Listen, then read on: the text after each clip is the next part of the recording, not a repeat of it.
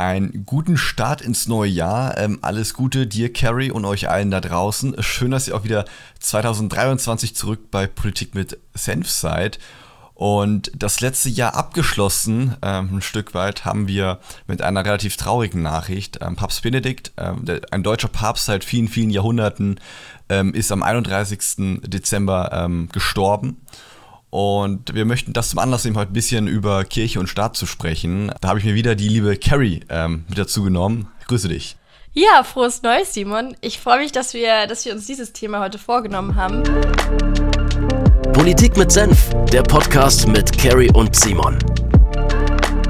Ich muss sagen, für mich war schon damals, als, als Papst Benedikt äh, dann angekündigt hat, dass er zurück, äh, zurücktreten würde, war das für mich ein Riesenumschwung, weil ich komme jetzt persönlich, das kann ich mal dazu sagen, aus einer Familie, die ähm, bis ich glaube ich 14, 15 war, jeden Sonntag in die Kirche äh, gegangen bin.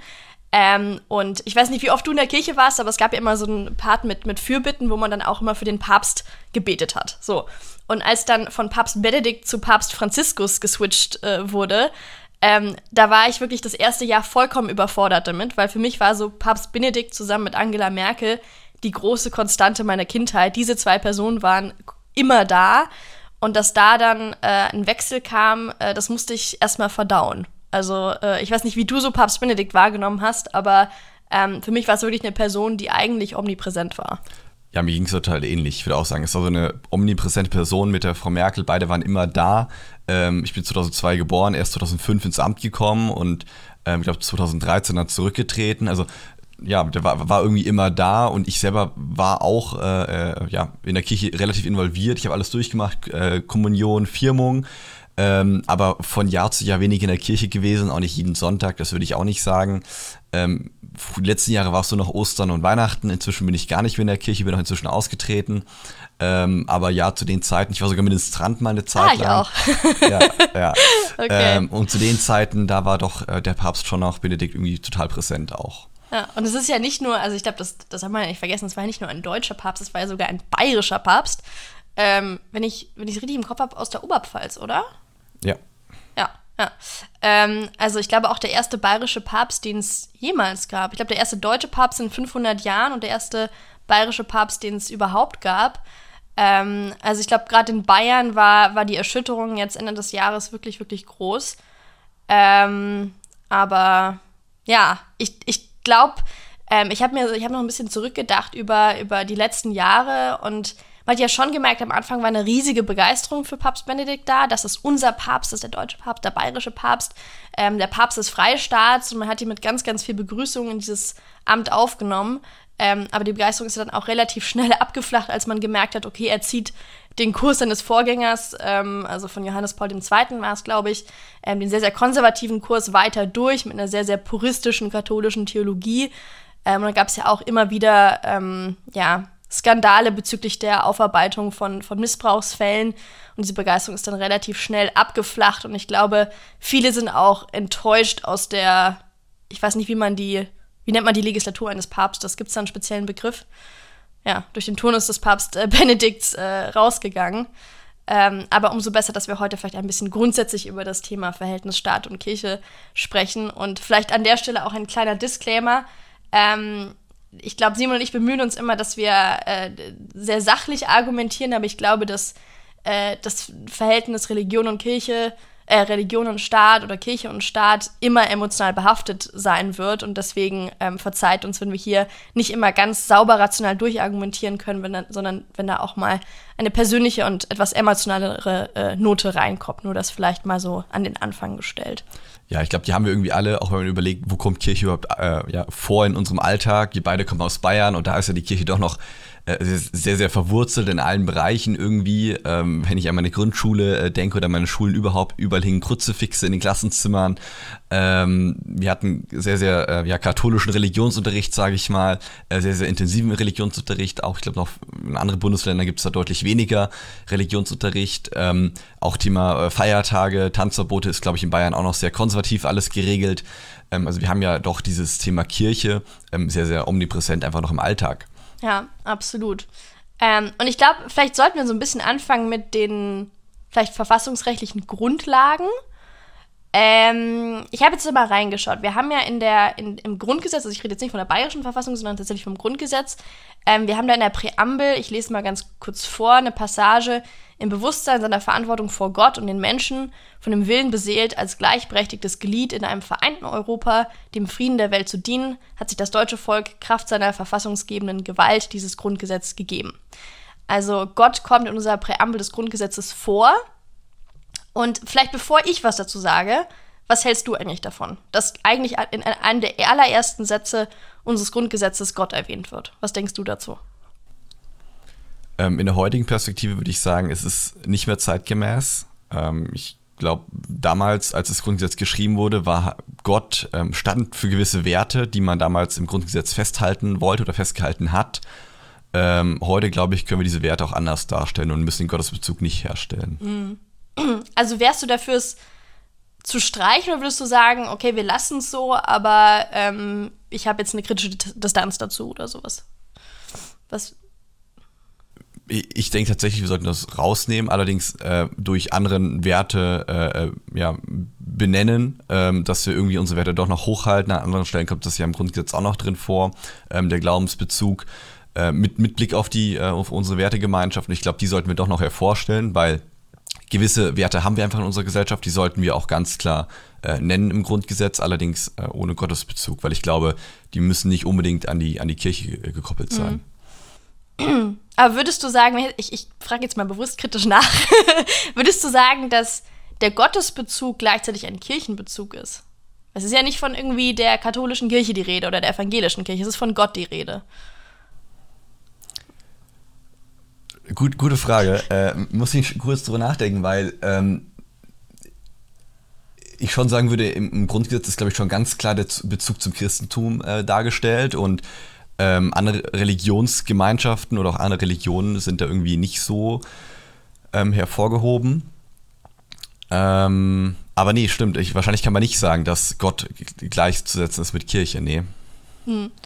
Okay, weil Ich, ich würde ich würd nämlich, würd nämlich auch, also ich wäre tatsächlich eher dafür, das drin zu lassen, weil ich glaube, ähm, man muss so ein bisschen den Entstehungskontext ähm, berücksichtigen, dass einerseits natürlich, also klar, wir waren damals noch in einer Gesellschaft, die wesentlich, ich sag mal, okay, durchsetzt ist vielleicht nicht das richtige Wort, aber wesentlich geprägter war vom Einfluss von Glauben, kirchlichem Bezug, kirchlichem Leben und so weiter. Ähm, aber wir kamen ja auch gerade aus einem totalitären Regime, wo ja Religion abgelehnt wurde und wo auch die Werte, die aus irgendwie unserer jüdisch-christlichen Tradition entstanden sind, also Menschenwürde und so weiter, ähm, fundamental abgelehnt wurden. Und ich glaube, die Idee dahinter war, diesen absolutistischen Machtanspruch des Regimes davor abzulehnen, zu sagen, hey, wir sind, der Mensch ist nicht allmächtig, sondern wir haben noch etwas über uns, wir haben eine, eine Werteordnung, die irgendwo aus einem jüdisch-christlichen Weltbild resultiert und die haben wir zu respektieren und um das ein für alle Mal festzuschreiben, deswegen schreiben wir diesen Gottesbezug rein. Also ich glaube, es, man muss so ein bisschen den Entstehungskontext mit berücksichtigen. Ähm, und ich würde auch sagen, okay, ähm, es ist zwar ein Bezug zu, zu Religion im Allgemeinen dort, aber nicht zu einer speziellen Konfession. Deswegen finde ich, widerspricht es nicht unbedingt der Religions- oder der, der Neutralität des Staates, dort einen Bezug reinzubringen. Aber ich, ich verstehe schon deine Perspektive zu sagen, man kann auch ähm, die Werte Menschenwürde ähm, oder andere unveräußerliche Güter, die kann man auch anders reinbringen als jetzt durch einen Gottesbezug. Wo ich aber zum Beispiel ganz anderer Auffassung bin, ist, äh, es gibt ja auch in, der, in unserer bayerischen Gesetzgebung äh, sehr viele Gottesbezüge. Ähm, in der bayerischen Verfassung, da will ich jetzt gar nicht so stark drauf eingehen, aber wir haben in ganz vielen Gesetzen, unter anderem in, in unseren ganzen Gesetzen zum Bildungssystem, zum Beispiel den Lehrauftrag, Kindern den Respekt vor Gott beiz oder na, ja, nahezubringen, beizubringen. Und da muss ich sagen, das gehört für mich eindeutig nicht in den Bildungsauftrag mit rein. Ähm, Religion und Glaube sind zutiefst persönliche Themen und die können im Elternhaus stattfinden, aber nicht unbedingt in der Kirche. Aber das finde ich ist nochmal eine etwas andere Debatte als, als jetzt in, unserer, in unserem Grundgesetz. Ja, finde ich spannend, die Perspektive. Ähm, wie gesagt, also ich würde eher dahin gehen, dass wir sagen, hey, ähm, wir trennen einfach grundsätzlich Religion von der, von der Institution Staat und dann fangen wir auch direkt in der Präambel im Grundgesetz an die ja die Grundzüge unseres Staates im Endeffekt beschreibt und lassen auch da schon an dem Punkt bereits Religion raus, ähm, weil ich als Liberaler sage, hey, es ist für mich komplett zu entkoppeln von jeglichen staatlichen ähm, Institutionen, auch unabhängig von, von irgendwelchen, ähm, ja, von der Religion an sich, sondern wirklich an sich das Thema Glaube, weil es weggeht vom Weltlichen, ähm, raus dem aus dem Bezug, wie etwas, wie, wie der Staat was etwas rein Weltliches ist. Ähm, das wäre so ein bisschen der, der Punkt. Aber ich verstehe total den Punkt, dass man sagt, hey, auch vielleicht vom historischen Hintergrund, ähm, man muss sich überlegen, in welcher Zeit das auch entstanden ist, das Grundgesetz, aus welchen Zeiten man kam, irgendwie hast du ja beschrieben. Ähm, und dahergehend macht das, macht das durchaus ähm, ja, einen Wert und Sinn, warum das drinsteht. Ja, ja, ich glaube, was man auch dazu nehmen muss, ist, wir haben ja direkt danach, äh, vier Artikel weiter, im Artikel 4, ähm, die, die Glaubensfreiheit, also die Freiheit des Glaubens, des Gewissens und die Freiheit des religiösen und weltanschaulichen Bekenntnisses sind unverletzlich. Die ungestörte Religionsausübung wird gewährleistet. Also ich glaube, da wird auch nochmal klargestellt, ähm, inwiefern dieser Gottesbezug ganz am Anfang zu verstehen ist. Aber trotzdem, glaube ich, ist es super wichtig, dass wir über dieses Thema reden, weil was wir schon immer wieder vergessen, ähm, also wir hören ja alle die Zahlen, immer mehr Deutsche sind konfessionslos, immer mehr Deutsche treten aus der Kirche aus. Also ich habe die Zahlen nochmal nachgeschaut, es sind ähm, aktuell 54 Prozent Christen in Deutschland, ähm, 40 Prozent Konfessionslose und dann kommen andere Religionen, also wir haben 6,5 Prozent Muslime, ähm, ich glaube um die 300.000 Buddhisten, 100.000 Juden. Also ähm, die Konfessionslosen sind ein riesiger Anteil dieser Gesellschaft. Deswegen sagen wir oder sagen wir immer relativ schnell, die Kirche oder Religion an sich verliert an Bedeutung. Aber was wir nicht vergessen dürfen, ist, dass die Kirche ja ähm, ganz, ganz viele soziale Aufgaben auch übernimmt. Also ob das jetzt Kindergärten sind oder Pflegeheime oder Krankenhäuser oder Altenheime.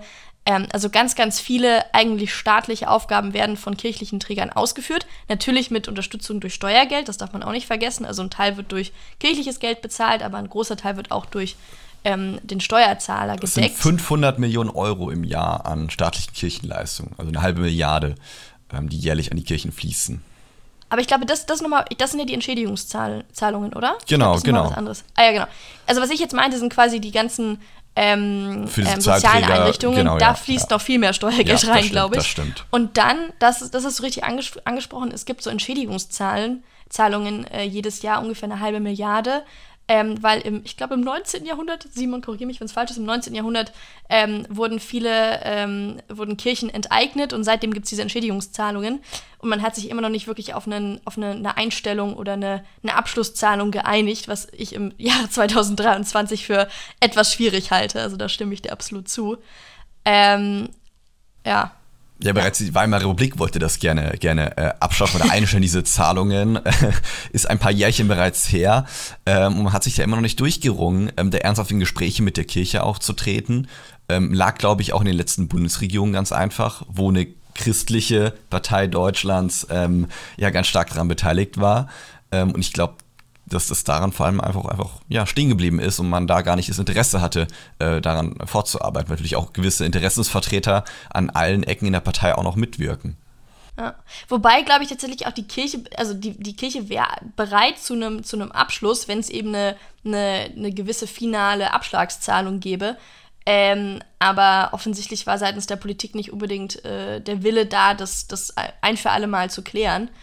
Ähm, aber ich glaube auch, was so die ganzen sozialen Einrichtungen eingeht, müssen wir uns mal Gedanken machen, welche Rolle spielt die Kirche eigentlich in, in unserer Gesellschaft des 21. Jahrhunderts.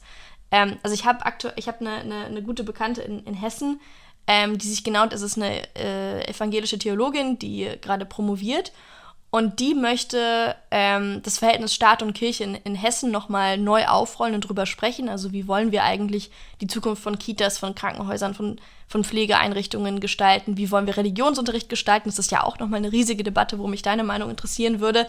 Wir müssen aber auf jeden Fall drüber sprechen, weil aktuell ist es so ein Thema, was wir immer wieder ein bisschen kritisch beäugen und alle haben ihre Meinung dazu und alle sehen es wie ein bisschen schwierig, aber wirklich dran verändert hat sich seit Jahren und Jahren ja nichts. Ähm, aber vielleicht gehen wir direkt mal zu, zu Religionsunterricht. Was, was sagst du dazu?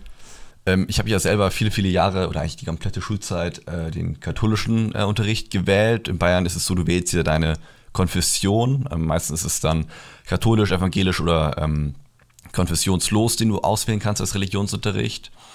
Ähm, also ich finde wichtig, dass wir einen Werteunterricht haben, aber ich würde ihn auch ganz als Werteunterricht betiteln und weggehen von der Einteilung in Konfessionen.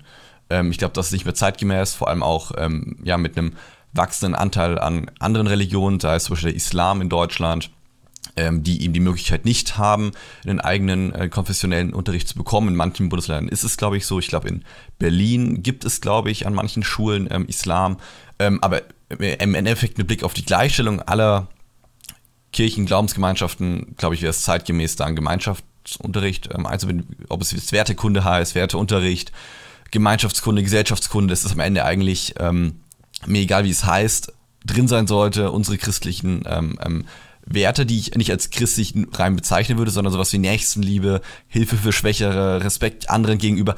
Das sind christliche Werte, aber es sind für mich auch Werte, die einfach in, in, in der deutschen Geschichte sich etabliert haben und Werte, die auch, glaube ich, einfach ja, fürs Miteinander dastehen, wie wir miteinander umgehen wollen, wie wir miteinander leben wollen. Und ich glaube, man kann auch schauen, was in anderen Religionsgemeinschaften vielleicht noch an Werte äh, sind, die sich etabliert haben und wird die eben nicht zuordnen an eine, an eine Religion, an, eine, an einen Glauben, sondern wirklich sagen, hey, das sind unsere Werte, wie wir in diesem Staat miteinander leben wollen. Ja, also da würde ich dir absolut zustimmen. Ähm, da sind wir mal einer Meinung. Ähm, weil äh, ich, also ich, ich genauso wie du, ich halte es für absolut unverzichtbar, dass wir irgendeine Form des Ethikunterrichts oder Werteunterrichts haben, ähm, wo wir auf die Ursprünge unseres auch verfassungsrechtlichen Grundverständnisses und Wertegrundverständnisses kommen. Das ist ja einerseits der jüdisch-christliche Glaube, es sind auch andere Religionen, es ist aber auch ganz, ganz stark die Aufklärung und ähm, die ganzen humanistischen Bewegungen, die wir in den letzten paar hundert Jahren hatten. Ähm, das halte ich für unverzichtbar, aber ich glaube, wenn, wenn Eltern möchten oder wenn Kinder möchten, dass sie einen speziell konfessionell geprägten Unterricht besuchen, dafür gibt es ja tatsächlich auch die Kirchen. Das können sie ja anbieten. Also wir alle hatten ja, also ich, nee, was heißt jetzt, spreche aus sehr bayerischer Perspektive. Ich hatte eine Kommunion, du hattest eine Kommunion, ich hatte auch eine Firmung, du hattest auch eine Firmung. Ähm, da gab es ja auch nochmal speziellen Vorbereitungsunterricht. Ähm, noch früher gab es ja diese, wie hieß das, Sonntags- oder Samstags, Sonntagsschulen ähm, wo Eltern ihre Kinder dann einfach nochmal in, in den konfessionell geprägten Unterricht äh, geschickt haben, wenn sie das denn, denn wollten. Und das hält, würde ich persönlich für eine sinnvollere Lösung halten, als das über ähm, ja, die staatlich organisierte Schule, äh, Schule zu machen. Ich finde es immer ganz spannend, da so einen Blick, äh, den Blick ins Ausland zu wagen. Ähm, meine Familie wohnt ja in, in Georgia und da ist der äh, Sunday School Besuch immer noch total üblich. Also die Kinder gehen unter der Woche in die Schule, ähm, in der Schule gibt es keinen Religionsunterricht oder zumindest nicht die Art von Religionsunterricht, wie wir ihn in Deutschland haben. Und dann am Wochenende geht es eben nochmal äh, zum Pfarrer und dann wird über, über Religion gesprochen. Wie ich das jetzt persönlich fände als Kind, das ist nochmal eine andere Frage. Ich glaube, ich hätte das jetzt auch nicht unbedingt so super gefunden. Ähm, aber ich finde es zumindest sauberer getrennt als das, was wir aktuell in, in Bayern machen, beziehungsweise in Deutschland machen. Das ist ja noch in vielen Bundesländern so geregelt, wie wir es hier machen. Ähm, ja, aber ich, findest du, dass wir über diese ganze Thematik genug sprechen? Was, was ist genug, ist die Frage. Ähm, ich glaube, es ist ein Thema. Ähm, ich glaube, es ist mehr in der politischen Debatte ein Thema wie in der, innerhalb, der, innerhalb der Kirche und der Glaubensgemeinschaften. Äh, ich habe mal mit unserem Pfarrer hier vor Ort gesprochen über das ganze Thema auch Missbrauchsskandale und Kirchenaustritte und der meinte, ähm, ist ein relativ junger, junger Pfarrer, der wirklich ein relativ weltliches äh, äh, ja, Weltbild auch irgendwie hat und meinte, ähm, er war in Rom ähm, auf, auf einer Konferenz und hat er wieder gemerkt, das ist denen komplett egal, wie viele Leute in Deutschland aus der Kirche austreten. Solange es in Rom und in Italien läuft vor Ort. Mhm. Und solange die da ausreichend Männer haben, die sich mhm. vor Ort äh, in diesem, im Vatikan äh, engagiert sind, ähm, die kriegen das gar nicht mit. Und in anderen Ländern, wie jetzt vor allem Südamerika zum Beispiel, meinte er, ähm, haben die enormen Zuzug in der Kirche, in der katholischen Kirche. Ähm, bedeutet, die haben gar nicht das Bedürfnis darüber zu sprechen, weil die auch gar nicht das, die Sorge haben, oh je, die Kirche könnte zusammenbrechen. Also diese, diese Strömung, die wir in Deutschland erleben, in, in, in Nordeuropa, mhm. ähm, die gibt es nicht global. Und das, glaube ich, führt dazu, dass wir in Deutschland viel drüber sprechen, ähm, ich glaube, das hängt auch wieder mit den äh, sozialen Milieus zusammen, in welchem, auch, glaube ich, auch mit der Region, wo man herkommt. Ich glaube, äh, in Bayern, wo man vielleicht als Kind, ähm, wie wir jetzt, eher konservativ aufwächst, dann irgendwie in die Stadt kommt und merkt, hey, das war, es gibt doch irgendwie noch eine andere Perspektive darüber ähm, zu denken. Ähm, spricht man, glaube ich, mehr darüber wie jemand, ähm, der von Haus, auf in der, Haus aus in der Stadt einfach aufgewachsen ist und gar nicht so in dieses Kirchending rein, äh, rein erzogen wurde. Ähm, deswegen, ich glaube, das ist eine Diskrepanz, die es da gibt, äh, auch in anderen Teilen der Welt. Ähm, aber wir sollten mehr darüber sprechen, weil ich glaube, zum einen finanziell ist es ein ganz, ganz großer Punkt äh, mit den, mit den ähm, Entschädigungszahlungen an die Kirche. Ähm, wie gesagt, es, wie eingangs gesagt, es betrifft uns irgendwie noch in ganz, ganz vielen Lebensbereichen, sei es bei Feiertagen, ähm, sei es bei Themen wie Kruzifixen, Tanzverboten, im Religionsunterricht.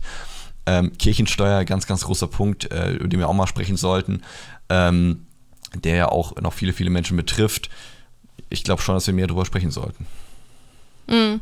Ja, zum Thema Kirchensteuer sind ja jedes Jahr 12 Milliarden, die die Kirche da einzieht über den Staat. Man muss dazu sagen, ähm, die Kirche bezahlt den Staat dafür. Also es ist jetzt nicht so, als ob der Steuerzahler quasi ähm, äh, das irgendwie subventionieren würde. Das muss man schon der, der, Fairness halber dazu sagen. Ich weiß, dass gerade in, in, im liberalen Umfeld, da wird sehr, sehr gerne die, über die Kirchensteuer geschimpft.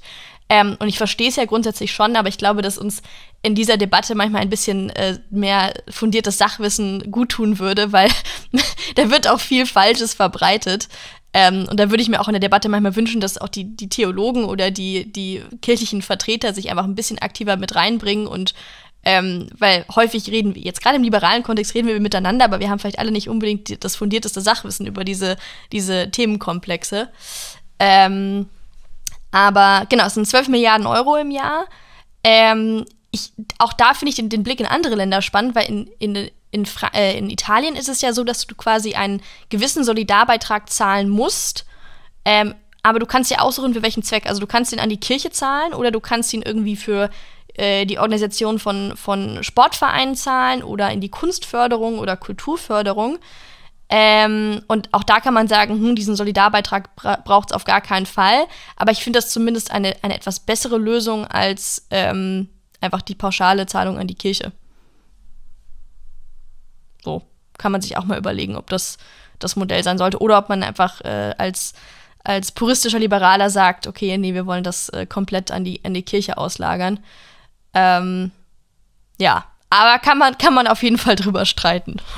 Ja, äh, auf jeden Fall. Der Punkt ist so ein bisschen der, weil ähm, auch da, wir sprechen immer über die Kirche, da ist vor allem die, äh, ja, das Christentum mit gemeint, die katholische und evangelische Kirche. Ähm, und ich bin der Meinung, wir haben inzwischen doch ein paar mehr ähm, einfach Religionsgemeinschaften innerhalb von Deutschland, die sollten wir einfach gleichstellen. Ähm, ich verstehe nicht, warum äh, in Gerichten, in Schulen Kreuze hängen dürfen, ähm, aber Frauen kein äh, Kopftuch tragen dürfen, wenn sie im Staatsdienst arbeiten. Ähm, also diese Gleichstellung findet aktuell nicht statt. Und dann auch bei sowas wie, wie bei den Steuern. Die einen können eine Körperschaft erlangen, die anderen können keine Körperschaft erlangen. Ähm, warum können äh, christliche äh, äh, Glaubensgemeinschaften Körperschaften erlangen? Warum können das äh, muslimische äh, Glaubensgemeinschaften nicht? Ähm, und das sind so Gleichstellungspunkte, die mir einfach noch fehlen. Und ähm, erst wird da, wie gesagt, zu wenig darüber debattiert, zu wenig darüber gesprochen. Und zum anderen, ähm, wenn wir drüber sprechen, äh, wird das immer sehr, sehr schnell sehr emotional, was ich verstehe, haben wir eingangs ja auch schon drüber gesprochen. Ähm, aber ich glaube, wir brauchen da, einen, ja, brauchen da einen sachlicheren Blick drüber und müssen uns ja einfach, glaube ich, auch der Zeit gerecht werden und sagen, hey, wir haben jetzt eine, eine multikulturelle Welt äh, in Deutschland und eine multikulturelle Gesellschaft mit ganz, ganz vielen verschiedenen Glaubensrichtungen und auch ganz, ganz vielen Konfessionslosen, brauchen da eine Gleichstellung. Und das in allen Dimensionen, also auch mit Blick auf Steuer oder mit Blick auf Gleichstellung. Ja, absolut. Also ich glaube, so man kann zusammenfassen, äh, wir brauchen auf jeden Fall mehr Debatte über dieses Verhältnis von Staat und Glaubensgemeinschaften, jetzt nicht nur evangelische und katholische Kirchen, ähm, wo bitte auch alle, alle beteiligten Akteure an den Tisch geholt werden und wo auch ähm, Leute mit fundiertem Fachwissen und hoffentlich nicht allzu viel emotionaler Beteiligung miteinander sprechen, damit wir da auch einen guten ähm, Kompromiss finden. Wir sollten die Entschädigungszahlungen an die Kirche irgendwann beenden, weil ich glaube, 105 Jahre nach, äh, nach Beginn der Weimarer Republik ist auch irgendwann, ist auch irgendwann gut. Ähm, und ich glaube, das ist jetzt so mein persönlicher Appell. Ähm, ich ich würde mir wirklich, also als, als Mensch, der katholisch aufgewachsen ist, wünschen, dass die katholische Kirche sich in Deutschland einfach mal Gedanken macht, wo sie eigentlich hin möchte. Weil es mag sein, dass die globale katholische Kirche ähm, Zuwachs hat und dass es äh, gerade jetzt auch in, in meiner Heimat in den USA, ähm, äh, dass es dort läuft und dort ähm, ja, man, man irgendwie einen vernünftigen Weg gefunden hat, ähm, aber dass immer mehr, immer mehr Menschen sich ganz, ganz enttäuscht von der Kirche abwenden, finde ich schon ganz persönlich einfach traurig. Und ich glaube, der Weg kann dann nicht sein, dass man sagt, okay, da muss ich mich auf meinen puristischen, konservativen, katholischen Prinzipien verfahren und ähm, mich den Blick zurückwenden auf 2000 Jahre Geschichte, sondern ich muss überlegen, wie kann ich denn diese 2000 Jahre Geschichte und 2000 Jahre Tradition ins 23 oder ins 23, ins 21. Jahrhundert übersetzen, ähm, weil ich ich persönlich finde es einfach eine traurige Entwicklung, die wir gerade in Nord- und Westeuropa durchmachen und ähm, hoffe, dass da ein bisschen mehr interne und äh, liberale Debatte in der Kirche stattfindet. Das so meine Two Cents zum, zum Abschluss. Ja, bin ich gespannt. Ähm, ich fühle mich nicht in der Position, der Kirche Ratschläge zu geben. Ich glaube, die Kirche sollte sich in vielen Punkten mehr zurückhalten. Ähm, vor allem mit Blick auf die äh, Missbrauchsskandale, glaube ich, ähm, hat die Kirche ihre Chance einfach vertan, über Jahrhunderte das auch nicht aufgeklärt. Und ich glaube auch keinerlei Interesse, das aufzuklären. Deswegen für mich äh, ist, glaube ich, die Kirche nicht die Institution, in der wir die Zukunft des Sozialstaates oder anderen Punkten äh, setzen sollten. Ich glaube, da müssen wir an anderen Stellen äh, angehen. Ich glaube auch sowas wie Caritas und Co. geht auch ohne Kirche ähm, oder ohne die Institution Kirche dahinter. Ähm, aber ich bin gespannt, wie sich die Debatte in Deutschland entwickelt, ob die nochmal aufflammt, noch mehr aufflammt und ähm, ja, wie die Entwicklung weitergeht. Und äh, auf jeden Fall ein super spannendes Gespräch heute. Ich glaube mal auch zwei unterschiedliche Perspektiven. Ähm, schreibt uns gerne eure Meinung auch zu dem ganzen Thema auf Instagram. Und ähm, ja, da würde ich sagen, wir hören uns in zwei Wochen wieder. Bis dahin eine gute Zeit und lieben Dank fürs Gespräch, Carrie. Ja, danke dir, Simon. Bis bald. Ciao, ciao. Politik mit Senf, der Podcast mit Carrie und Simon. Alle zwei Wochen neu. Hast du Themen, die dich bewegen? Schreib den beiden auf Social Media.